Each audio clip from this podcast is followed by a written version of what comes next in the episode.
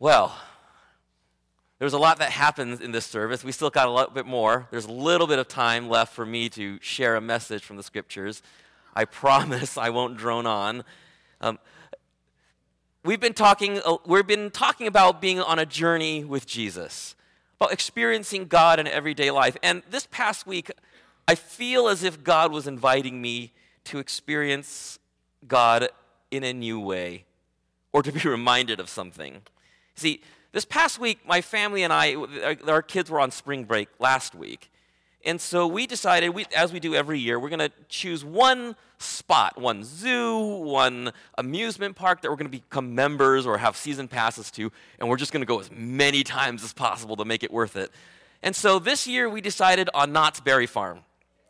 And so we said, okay, we're going to spend two days there. We're going to spend Thursday and Friday there, and it's going to be great. The kids are going to have a blast. And we, you know, the kids were so amped up. Everything was going so well. The kids were having a wonderful time. Ezra, our second born, was tall enough to ride the Xcelerator, which, goes, which is the one that goes from zero to 85 in two seconds. He loved it. You know, he's, he's turning, he's actually turning 11 tomorrow, um, April Fool's baby. Um, he, but he loved it, and he was so thrilled. He, he liked to go on the one that just drops out. You kind of just get lifted up there and just drops. He loved it. He was having a great time. Joshua, our third born, uh, was just tall enough by less than an inch to ride most of the rides. And so one of his favorites was Montezuma's Revenge because he finally got to go on something that went upside down. And there, you know, he's like, he's like our little seven-year-old kid, and he's going on this thing, and he was so excited and he was so thrilled.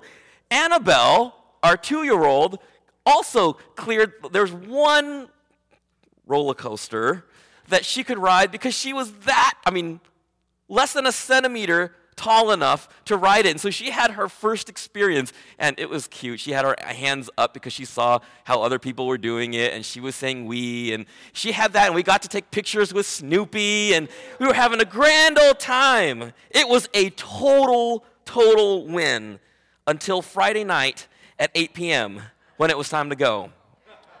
Now, you might be thinking that the problem was the kids flipped out because it was time to go or they were tired. But no, it was not the kids that were the problem. As we were moving to the park exit on Friday night, Annabelle was tired. We were ready to go home. I checked my pockets. And then I checked the backpack. And then I checked the stroller. I had no keys. Car keys for two sets of cars, house keys to our house and my parents' house, church keys, this church and Pasadena Covenant, which I still had keys for, gone. And then it hit me like a wave worry, anxiety. What now? What next? How are we going to get home with four kids? You can't call an Uber that has the car seats. And, you know, what if the car was stolen? We kind of sat there, the kids sat still, they kind of had to figure out a place to just kind of hang tight while I ran to the parking lot to see if the car was still there.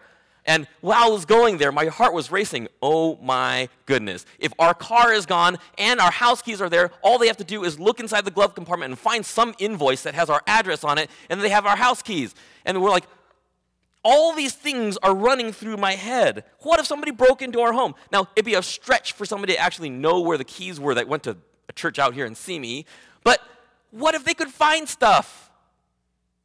Worry upon worry as I stood in line at the info desk, hoping that they had turned up. And when it had not, my heart was sinking, and I went further and further into a sense of what now? Oh no. Worry. It's something that I think all of us can relate to in one way or another we worry about all kinds of things, both superficial and deep. And I believe that this morning, as we look into Luke chapter 12, we are invited to let go of our worries and experience the peace of God. We are invited to let go of the worries that plague us in life and experience the peace of God that God seems to say is right there for us. And we see this in Luke chapter 12, beginning in verse 22 through 34. We're going to read the passage together and we're going to look a little bit about what worry is and what the peace of God is in relation to that. So let's go through Luke chapter 12, beginning in verse 22. Then Jesus said to his disciples, Therefore, I tell you, do not worry about your life, what you will eat, and about your body and what you will wear. For life is more than food, the body is more than clothes. Consider the ravens or the birds. They don't sow or reap, they don't, they're not farmers. They have no storerooms or barns, yet God feeds them. And how much more valuable you are than birds. Who of you, by worrying, can add a single hour to your life? Since you cannot do this very little thing, why do you worry about the rest? In other words, what do you gain from worrying? Consider how the wildflowers grow. They do not labor or spin, yet I tell you, not even Solomon, the great king from old, in all his splendor was dressed like one of these. That is how God clothes the grass of the fields, which is here today and tomorrow is thrown into the fire. How much more will He, God, clothe you? Oh, you of little faith. And do not set your heart on what, on what you will eat or drink, or don't worry about it. The pagans run after such things. Your Father knows that you need them, but seek God's kingdom, and these things will be given to you as well. Do not be afraid, little flock, for your Father has been pleased to give you the kingdom. Sell your possessions, give to the poor. Provide purses for yourselves that will not wear out, a treasure in heaven that will never fail, where no thief comes near and no moth destroys. For where your treasure is, there your heart will be also. Here in Luke chapter 12, we are invited to let go of our worries and invited to experience the peace of God. Now, to help us think about what it means for us to experience this, I'd like to briefly explore one, what worry is, what it's shaped like, and what that peace of God is shaped like in contrast. Worry. Worry and anxiety is the kind of thing that causes us to live as if we had clenched fists, like grasping. We reach out to try to obtain and grasp after things, either things that we want, things that we don't have, things that we think we need, things that we fear to be without we grasp at things. And a lot of our anxiety, though not all, a lot of our anxiety is wrapped up in these kinds of approaches to life, worrying about the things that we have. Some of us worry about what we're going to put on the table for dinner. I worry about, I'm, think, I got to think about it right now. We're actually going to have kids over tonight. I have no idea what we're feeding them. So I start to worry about it. This, this is true. We have kids coming over for Ezra's birthday. We worry about these kinds of things. We have anxiety about what clothes we're going to wear. Is this outfit going to make me a little heavier than I? Well, it's going to probably be accurate, but is it going to make me look heavier than I want to look? We worry about these kinds of things. We worry about the clothes, whether it's fashionable or not, whether it looks good or not we worry about this and that. There are just so many things that fill our lives with worry. And some of you may look at this passage and you experience worry and you might say, okay, I get it. Stop worrying about those frivolous things.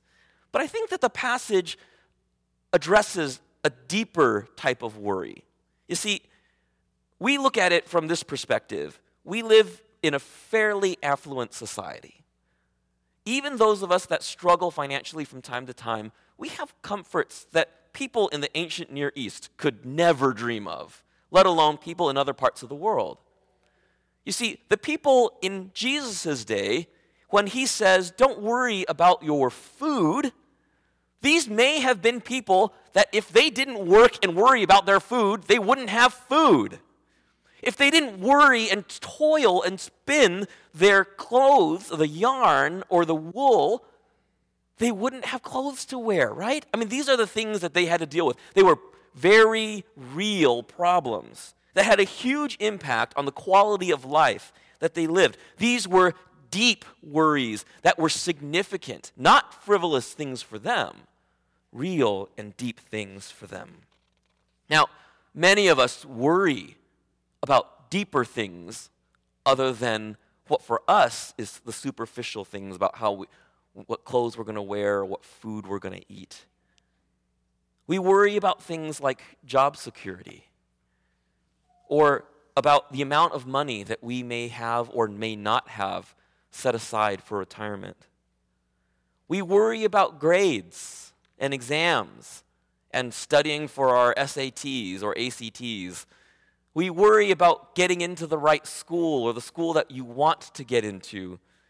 We worry about relationships, broken relationships. We worry about our children, both young and grown.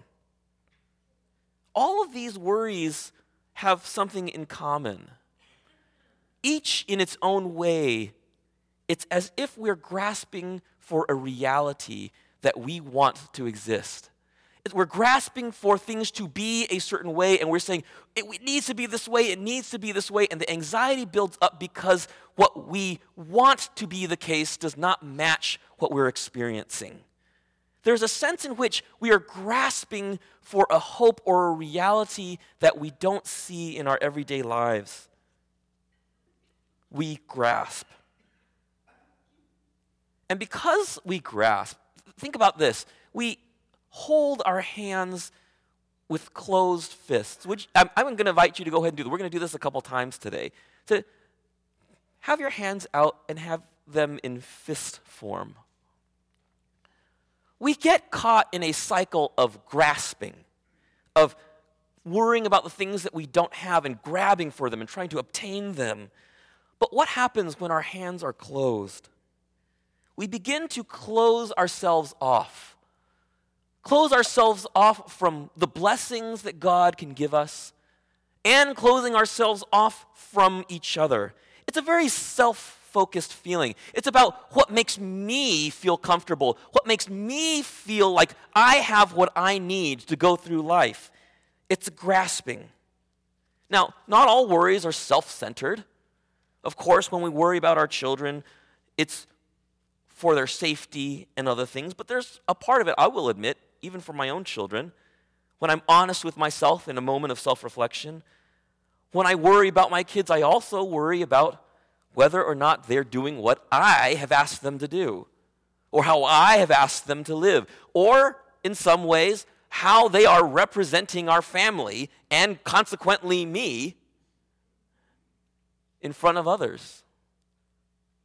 It's not there there have been multiple times when I have felt a little bit worried that my kids are going to be weird and crazy during Sunday school.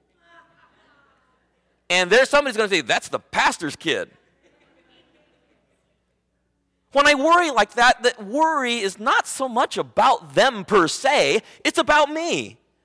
I'm grasping for a reality, an image of what I want to be the case and I hope that it's the case, and it makes me anxious. We worry about superficial things and about deeper things. And in our worry, we grasp for stuff, for grasping for things. But God invites us to a better life in our journey with Jesus. You see, we are invited to peace. This passage this morning reminds us that there's an opportunity to trust in the provision of God. Here in Luke chapter 12, it's, there's not a whole lot that we need to explain for us to understand what Jesus is saying. It's pretty straightforward. He sets up these rhetorical situations. The birds are fine, the flowers are fine. And in it, Jesus is implying and also saying directly to folks, God can provide for you. You are valuable to God, more valuable than the flowers and the birds. God will give you what you need. Seek God, Jesus says. These are straightforward truths. But do we trust it? Therein lies the rub. Because if we trusted it, then the worries could be released. But it's hard to trust it. If we trusted it, wouldn't the weight come off our shoulders? It doesn't mean that trusting in God for these things that we stop taking care of our responsibilities. But what it does is it lifts a burden, a weight, the yoke of anxiety. This is not an invitation for you to not study for your finals. But it is an invitation to approach your finals trusting in God, in what God has allowed you to prepare for, that you would do the best that you can, and that you can release the rest to the Lord. This is an invitation to come to God and say, okay, I will do what I can, and then I am in your hands. Extend your hands again, and instead of having a closed fist, have open palms. Just like worry is like grasping, peace is like an open hand. It's a posture that when you are like this, puts us in a state in which we are mindful of receiving something, being given something. Our hands become open, not only to receive, but then also to give. For when our hands are clenched, whatever we have in our hands cannot be shared with other people, right? Now, this sounds kind of the, this sounds all very fluffy, right? Open up your hands and receive the peace of God. It's not that simple as that. Otherwise, you know, we'd all be precious moments characters. It'd be kind of the very fluffy dimension of Christian life. But it is that invitation is real.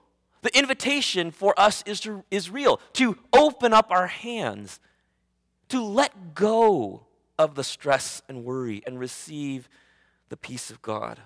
Now, there's an, another dimension to this side of peace and worry in this passage that I think we need to be careful to pay attention to because otherwise we end up missing what I think a lot of us miss, I've missed many times, um, is the crux of what Jesus is talking about here. Why is Jesus bringing up worry at this point in his sermon, in his sharing with those who are listening?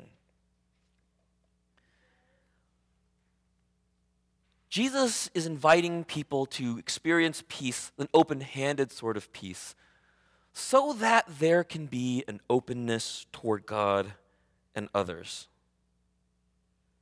There's a wrinkle here. Look at how the passage ends.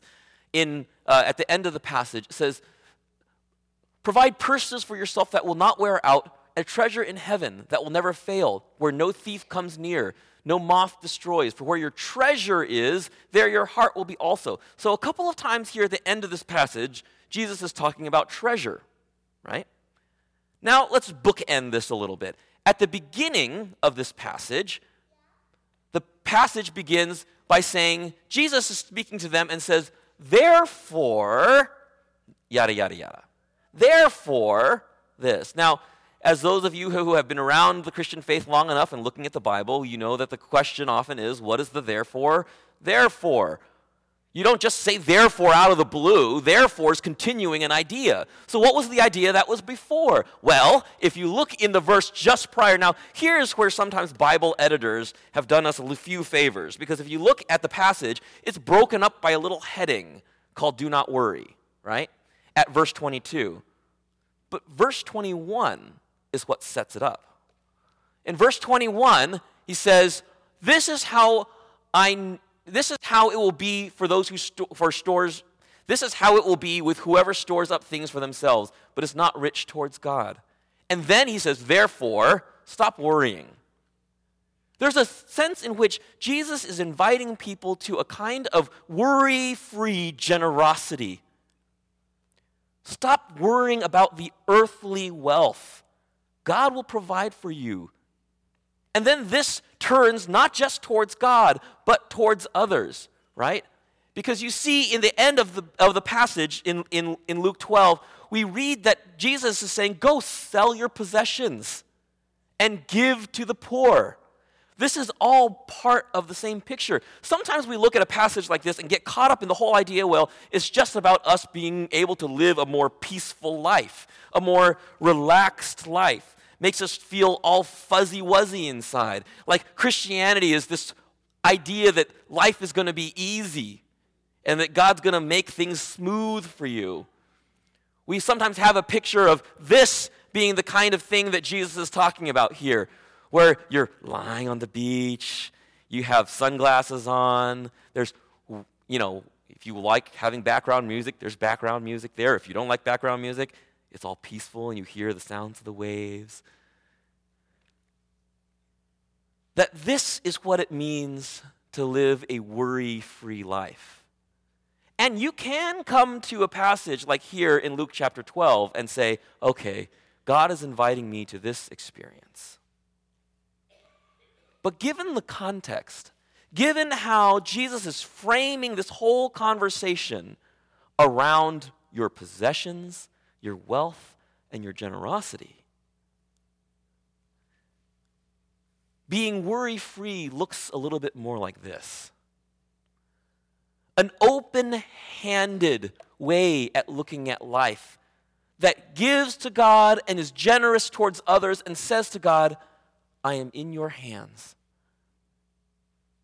I'm ready to receive whatever blessings come my way, and I will turn those blessings on over to others. This is a different picture of a worry free life. Not relaxing on the beach, but living generously for others. So, what does this mean for us today? There's a couple of things that we can do. I'm just going to leave this picture up there to allow that to sink in. Not a lot of pastors like to talk about this, but I'm the transition pastor. Maybe God is calling you to give and give more generously. At some point, uh, the leadership team will have an opportunity to update you on the, sta- the state of the budget um, of the church. The church, it, it takes funds to work, right? Not just what happens here on Sunday mornings, but what happens here during the week. Maybe you've had an opportunity, maybe some things have come up and it's been hard to remember to give or you've been worried about these kinds of expenses in your life. God is inviting us to say, okay, I see your worry, I see your concern. Live open handedly. I will take care of you. So maybe you need to commit to increasing your giving, either here or to some other ministry that you feel God calling you to partner with. Maybe you're called to set aside time each day to pray with hands open as you pray. Inviting God to say, okay, God, I'm releasing things to you. I'm ready to receive whatever you have for me. Maybe you need to take time at the end of every day, 10 minutes maybe before bed, and just recall the ways that God has provided for you so that you never forget God's provision in your life. It's so easy, isn't it, to forget. After a while, we think about our own lives and our own successes as all our own effort and ability. And we lose sight of the fact that Jesus has been walking with us. Maybe it's just that we need to spend some time at the end of each day to remember that God is with us and has blessed you. Our invitation this morning is to live with open hands, to receive the peace of God, to walk with God, and to trust the promises of God, that you are valuable to God, and God will care for you. There's a prayer that Paul writes to the church in Philippi as he's sort of ending his letter, and he says, as a way of blessing to them. Don't be anxious about anything, but in everything, by prayer and petition, with thanksgiving, present your requests to God. This kind of idea is predicated on the trust that indeed God values you and God sees you. And when we let go of our anxiety, that peace can enter into our lives. After I kind of calmed down from the panic with the keys, um, we decided, okay, well, we're gonna we can't get anybody anywhere, so we're gonna book a night at the Knott's Hotel, and um, I'm gonna sit there at the info desk until closing to see if anything comes up in the last minute cleaning crews or whatever. Uh, nothing turned up. I went for a jog to Walgreens to buy pull ups because we had none. Um, we next morning we got up and we found a place to eat breakfast and we went back to the park. The kids were thinking, "Oh wow, we get an extra day at the park." But then it turns out it was Saturday, the beginning of many people's spring breaks, and so the line for the rides were an hour or an hour and a half long. They're like, "Forget this." And so they waited there as we went to the front desk and they said, "Nope, nothing's turned up." I said, "Well, I got to get home because I've got responsibilities you know, to take care of, and and um, other people are depending on us for some other things on Saturday on that Saturday night and also on Sunday. And so I called a Lyft car, and it was interesting. On that Lyft ride back home, I had an opportunity to end up having a spiritual conversation with the driver. Um, we have no way of keeping in touch now, but I'm hoping that it was a fruitful one for him as we talked about his story of immigrating to Kentucky from when he was 10 and then eventually ending up um, in California. Had an interesting conversation with the locksmith who helped me break into our house. Opportunities were opened up in that space when I realized that God was inviting me to let it go. Yeah, it could have cost us quite a bit of money to rekey things, to have to duplicate extra keys for our cars. But I was invited to relax and let it go. Sunday night came, kept on calling Knott's, nothing. At that point, we're like, okay, now it's time to schedule all the things that we need to schedule for the keys. Called again Monday morning, and the person on the phone said, We might have a match. You need to come down to Buena Park. And I said, Okay. I drove down there after dropping off the kids at school, and 30 minutes later, someone emerged with our keys. They said they found it on the side on one of the rides, still stuck up on had flown off and had stuck there. It didn't thank God it didn't derail anything.